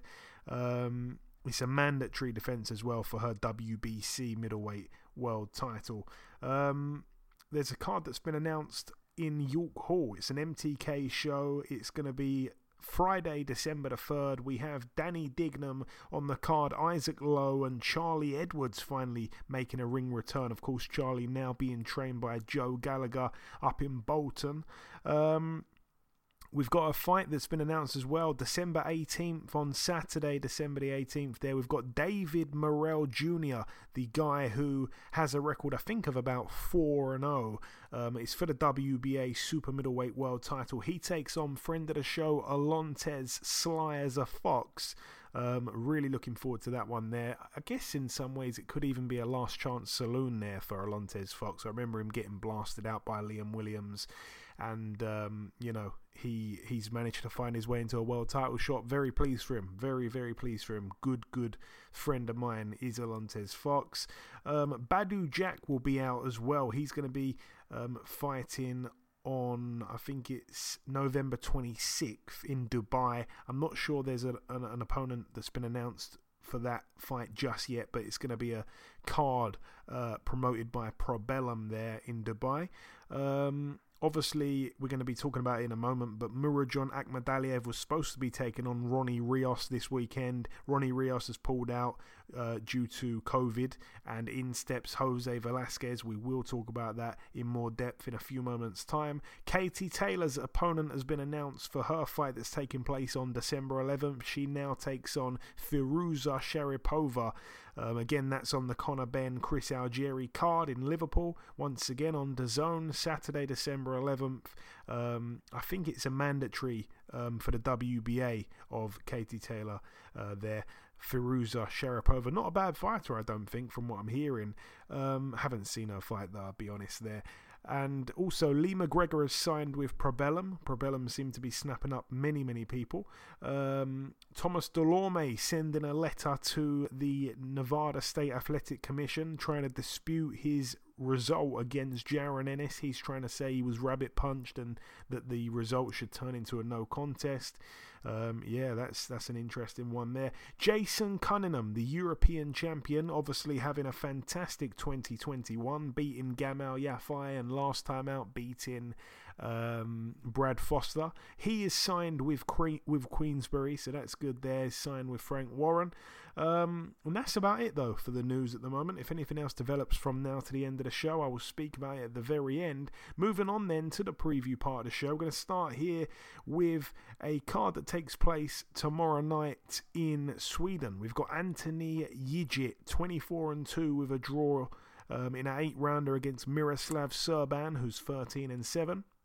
Moving out now to the SNHU Arena in New Hampshire, USA. Over here, as I said, Murodjon Akhmadaliev 9 0, defending his IBF and WBA World Super Bantamweight titles. He's always really good to watch, Murodjon Akhmadaliev. If anyone is listening to me, listening to me that hasn't seen him box, very, very um, exciting fighter. I remember his his tremendous fight with Daniel Roman, where he dethroned Daniel Roman. Um, yeah, 9 0, 7 KOs. Gets in with late replacement Jose Velasquez, 29 and 6 with two draws. Velasquez. Um, on a bit of a run, hasn't lost a fight since 2016. He's put together a lot of wins in that time, mostly by knockout. Um, you know, and yeah, it's it's a big step up, really. I mean, I don't expect him to win. I don't expect him at this stage of his career to be able to pull off anything spectacular against someone like Akhmadaliev. But yeah, 32 years years of age, Velasquez. As I said, he's racked up a few losses. Um, they were early on in his career. I give him I give him that, but you know I don't think he's really on that kind of level. That's my honest opinion there.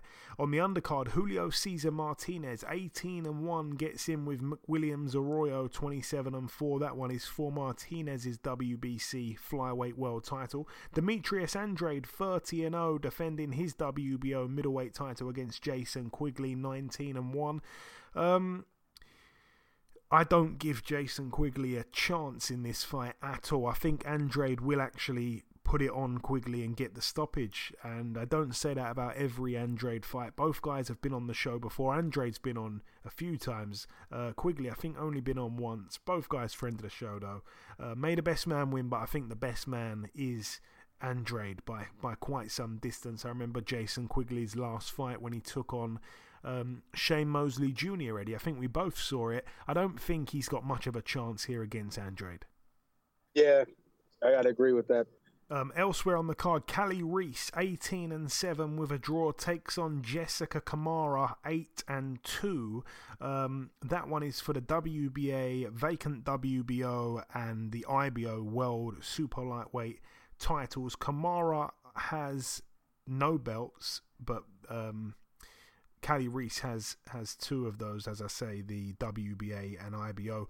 Um, this fight here really is only exciting from my point of view because the winner takes on Chantelle Cameron for all the belts. We saw Chantelle in a tremendous fight a few weeks ago against Mary McGee.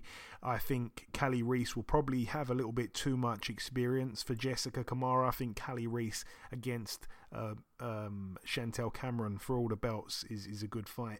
Elsewhere on the undercard, Australia's Dempsey McKean, who's 19 and 0 with 12 KOs, a six foot six southpaw heavyweight, takes on Don Haynesworth from New York. Um, Don Haynesworth coming off four losses in a row now, but he is a guy who either will knock you out or get knocked out. So uh, doubt it's going to be interesting, really, but it's worth mentioning. Uh, moving out now to the Universum Gym in Hamburg, Germany. Over here, we've got Avni Yildirim, 23 and 4, taking on Yusuf Kangwell, who is 20 and 4 with a draw. That one is over 10. Um, Jeremias Ponce as well on the undercard, 28 and 0, the guy that beat Lewis Ritson. I believe that's the same guy. He gets in with Michael Marcano, who's 22 and 4 with a draw. We've also got Senad Gashi on the card as well, 21 and 3 in with Jairo Diaz, who's 6 and 7. And a heavyweight to keep an eye on, by the way. It's for the vacant WBC International Silver Heavyweight title, but Zhan Kossobutskiy, 16 and 0 with 15 KOs. Um, he's in with an undefeated fighter here, an undefeated fighter by the name of. Um, Alexis Garcia, who is 11 and 0 in his you know in his own right. Um, you know, I I've been told about this Kossobutskiy for a while. Haven't seen much of him as a pro, to be honest, but I like what I'm hearing. I'm hearing good things. Southpaw, 6'3, so on the small side. But, um, you know, he's beaten a couple of decent fighters. He's a guy that last time out stopped Joey Dawejko. That was back in August. I remember that one there. Um, he's been in there and knocked out Kamil Sokolowski. Not many people are able to knock him out. And other than that, you know, he's he's he's boxed a, a fair, fairly decent level of opposition, especially coming through early on. And yeah, he gets in with Alexis Garcia, like I say, 11 and 0, 7 KOs from the Dominican Republic. Um, he hasn't boxed anywhere near the kind of same level of opponents as um, as Kossobutskiy. I don't know. We'll see. Should should probably not go the distance, but could be interesting. Um, that's it for Germany. Uh, moving out now to Ukraine at the AKO International. Over here, we've got Artem Dalakian, who's 20 and 0 in a 12 rounder, defending his WBA flyweight world title against Luis Concepcion, who's 39 and 8 these days. Artem Dalakian has been grossly inactive, to be honest with you. I even thought he'd lost his world title through inactivity. He's been a world champion since, I believe it was 2018, I think it was, early 2018. Since then, he's had. Um, four defenses, one in 20, uh, two in 2018, one in 2019, one in 2020. Hasn't boxed for over a year and a half. He's still champion though, and he gets in with Concepcion, who I would say really is at the back end of his career now. You know, I remember him losing to um, Andrew Maloney, losing to Kal Yafai as well. I think at one point. Um, yeah, so that one takes place in Ukraine. Moving out now to the Wembley Arena. This one takes place on Saturday, of course, on Sky. We have Hosea Burton, 26 and 2, in a 12 rounder for the British light heavyweight title, the vacant title against Dan Azeez of Lewisham, 14 and 0. Could be interesting. The only thing is, Hosea Burton, since I think losing, I want to say it was uh, yeah, it was the Frank Buglioni fight. Since then, he hasn't really looked the same, to be honest with you.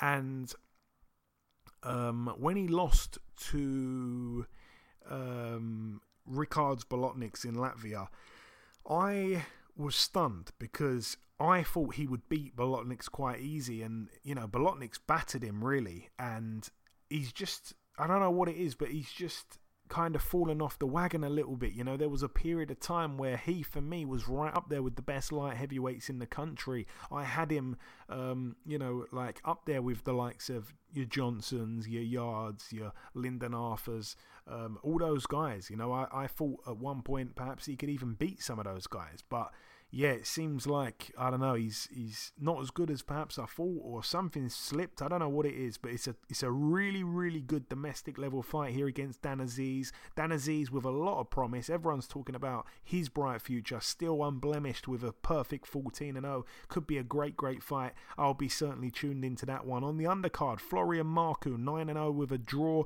Questionable win last time out. He needs a convincing one here. It's an eight rounder against Jorick Luceto, who's 11 and 2.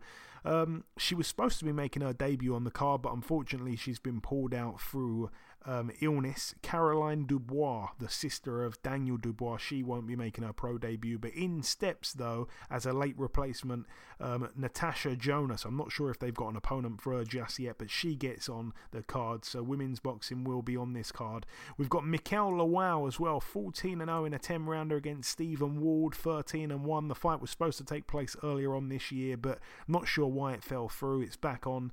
Um, and as well, a huge step up here. Richard Riakporhe 12 0, stepping up massively against Olanrewaju Durodola, who's 36 and 8. Duradola, I think about 44 years of age now, but boy oh boy, can he punch.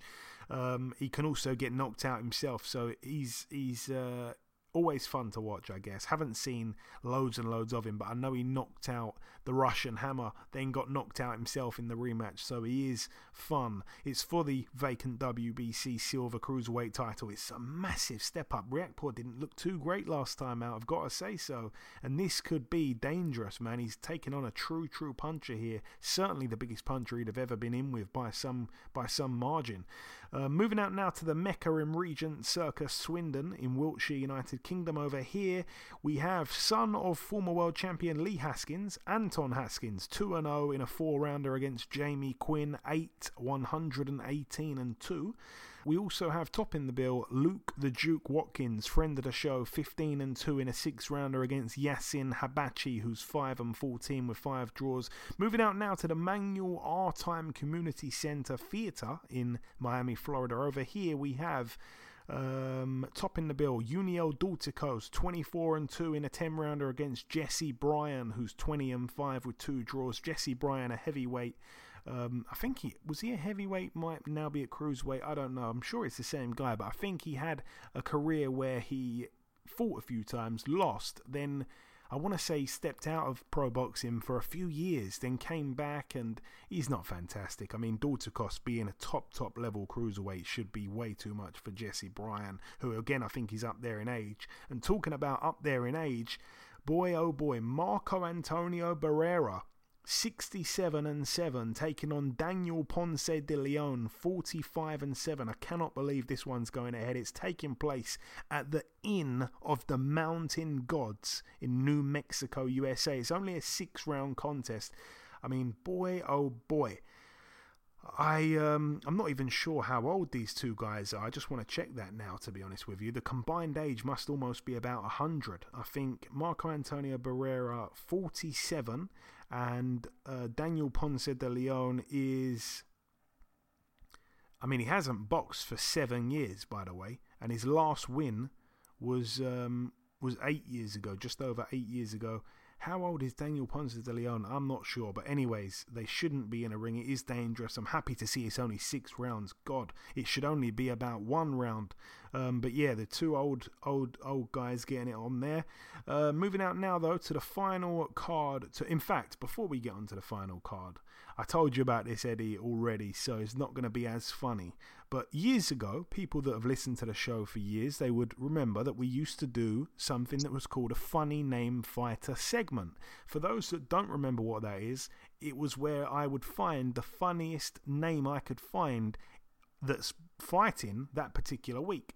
So I was scrolling through, looking at all the fights, and there's a there's a fight that's taking place in India involving an Indian fighter and he has a tremendous name. It's been a while since we did this, but like I say, people that's been listening for years will remember we once found a guy in China called Cho Kon Dong. It was a perfect name, um, one of the best names I've ever seen actually. And now I found this one here, a guy from India with a record of seven and two, um, in a six rounder. In fact, do you know what? It's a it's a woman, Eddie. It's not even a guy. It's a woman. What? It's a woman, which It makes is? me think a whole nother thing. Um, her. Some guys might be into this, but Oh, wow. anyways, anyways, the the lady's name is Rammandeep. I forgot that it was deep. I was about to say, yo, it's just, it's unfortunate. That, that's a is, though- crazy name. That's a very, that's Thing a, is, that's though, Eddie, crazy when I first saw that that name, Rammandeep, I was thinking of maybe like a a heavyweight Indian, very hairy, a bit of a kind of moustache going on. You know, but I found out it's a woman, so now it's it's got all other kinds of images in my head actually, with um Yeah, with uh, yeah, yeah, yeah. with uh, with exterior devices. We shall leave it there.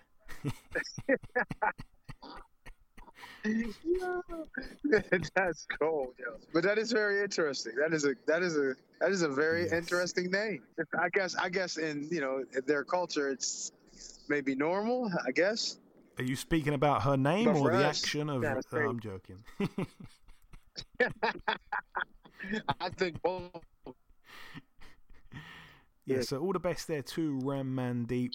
Um, and going on to the final card to mention, it takes place at the Mandalay Bay Resort and Casino in Las Vegas, Nevada, USA, for the WBO World Welterweight title. We have in one corner Terence Bud Crawford, obviously defending his title against Sean Porter. Uh, Terence Crawford 37 and 0, Sean Porter 31 and 3 with a draw. Um, I'm going to just mention the undercard really briefly, actually. We've got Isaac Dogboe, former world champion, friend of the show, 22 and 2, getting in with Christopher Diaz, 26 and 3. Um, we also have on the card um, Janibek Alim Kanuli, I always mess up his name, 10 and 0. Obviously, last time out beat former world champion Rob Brandt. Now he's getting in with Hassan N'Dam, 38 and 5. Friend of the show is Hassan N'Dam for the WBO global middleweight title. Um, you'd have to favour um, Alim Kanuli. Um, we've also got Esquiva Falcao, who is a Brazilian fighter, 28 and 0, 20 KOs. Last time out was able to knock out Artur Akavov, who, to be honest with you, I mean, he didn't knock him out. He retired on his still, but that's a big win because Akavov had been in there with Billy Joe Saunders. He couldn't get him out of there. Um, he'd been in there with Demetrius Andrade. He got him out of there in what was the worst stoppage I've ever seen in the 12th and final round. There was only 25 seconds left in the fight. There's no way it should have been a knockout. And this guy stopped him. So um, he's quite a good fighter. I think he was a medalist or whatever in the Olympics, maybe. Uh, yeah, silver medalist in the Olympics in 2012. He's been at the worlds and all that. He had a fight with um, Anthony Ogogo once upon a time. So he's a really good, well scored fighter. But he, he gets in with Patrice Volny, who's 16 and 0, undefeated from Canada with 10 KOs. Um, yeah, that that might be one to watch. But yeah, let's let's just go straight on to the main event. It's a tremendous fight, Eddie. Um, Terence Crawford. Some people, I, I, mean, some people I'm seeing are actually picking Porter to win. I can't see that, but some people are saying it's the. Uh, the, the you know the biggest test of Crawford's career. We'll talk about that in a second. Um, some people saying that you know is he going to be able to deal with the precision, the punching of of of Crawford? Will Porter be able to deal with that precision, with that accuracy? And and it makes me remember that time when it still baffles me how it happened, but Sean Porter holds that amateur win over Alexander Usyk, the reigning heavyweight champion of the world. Um, tell me about the fight though, Terence Crawford and Sean Porter, Eddie. Uh, for Crawford, I think it is, and I agree with most that think is going to be his toughest test. The only way I see this fight going completely his way and just one way traffic is if he catches him, it hurts him, and you know puts him in a situation where he can't recover, or just gets him out of there quick. I just don't see how anyone, to be honest, can really keep Sean Porter off him for 12 rounds without, you know what I mean, catching him with a good shot and, like I said, putting him on in a, in a, in a crazy situation. I see the fight as being uh, uh, extremely, extremely rough, rough one for um, for Crawford. Although I do think he will pull it off. You know what I'm saying? I think, I think he has what it takes, and he has the ability. I think he'll eventually get enough separation as far as with, um, you know, distance throw his shots.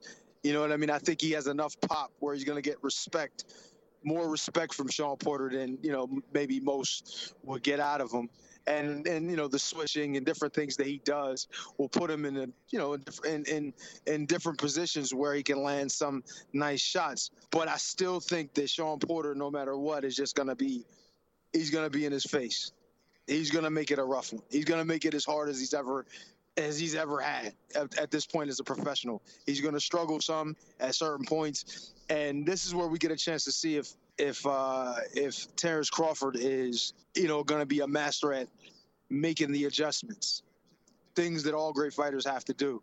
You know what I mean, especially at that high level like that, because Sean Porter once the fight gets to the to the to the uh, middle middle rounds, he's still going to be there most likely. He's still going to be throwing punches. He's still going to be roughhousing you. He's still going to be in your face. And you got to be able to figure out what's going to, you know, what what adjustment you need to make if there needs if there need be. You know what I'm saying? And and and if it doesn't, how do you stay the course? Even with all the pressure that he's bringing, you got to be able to do that at that at that level. I think he can, and I think that's how he's going to win the fight. But make no mistake, Sean Porter's going to be there and he's definitely going to give him everything he ever asked for in a fight. Yeah, it's a it's a cracking fight. I cannot wait to see it. Uh, the clash of styles is very interesting. Obviously, Sean Porter always the same way, he puts on the pressure. Um, I remember there was a few fights where he opted to box, and it, it, just didn't work. I think he tried that against Danny Garcia for a few rounds, and he, he let Danny Garcia have a good start because of that. And then he went back to his original um, you know his original tactics. He's like a I've always said it, he's like a pit bull. I remember him, uh, you know, the way he fought Andre Berto. He's right on your chest, doesn't give you space to breathe, um, and it's going to be interesting to see how Crawford can deal with that style. Um, I think obviously Crawford wins. I think Crawford is obviously very accurate, doesn't miss a lot. I think the fact he can switch hit is very, very, very useful against someone like Sean Porter. He's got good feet, good judge of distance, good counter punching ability. Um, all of these things work in Terence Crawford's favour, but Sean Porter always, always in a fight, as you say, is definitely going to still be there, the midway point. Um, will um, Terence Crawford become the first man to knock? Sean Porter out. Terence Crawford has has got all wins by knockout since moving up to 147. It's amazing the way he's transitioned from 135 to 147 like this. I mean, oh boy, he, he, he is right up there. You know, some people want to say Canelo's pound for pound number one. It's a toss up, in my opinion, between Crawford and Canelo. Um, but yeah, should be a great, great fight. Um, I'm intrigued to see how he deals with his style, but I think he wins, and he, he wins well. I think he wins well. Um, it's it's another measuring stick kind of fight. I want to see how close um, Sean Porter can make it because he had a real close one with Errol Spence, you know, a real close one. And if we're not going to see Spence and Crawford in the ring together, then we need to take opportunities like this to see who dealt with that opponent better. And this is a great, great measuring stick fight. We're going to see how he deals with the pressure of Sean Porter, who you know is is fixed set. Is gonna he's gonna put it right on him. He's going to be stronger than Crawford.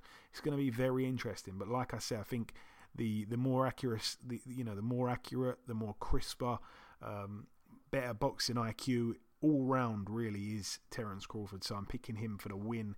Um, it's obviously going to go late or will go to points. Be interesting. If he does stop him, what a statement that is. God almighty, that's a huge statement. If he stops him, that's amazing. To think that Usyk lost to him in the amateurs, you know, um, Errol Spence couldn't stop him. Yeah, that'll be tremendous. But that wraps up the preview part of the show, though, the final thing for me to do just before we wrap this up completely is to come in with the outro, which I'll do in just a few seconds.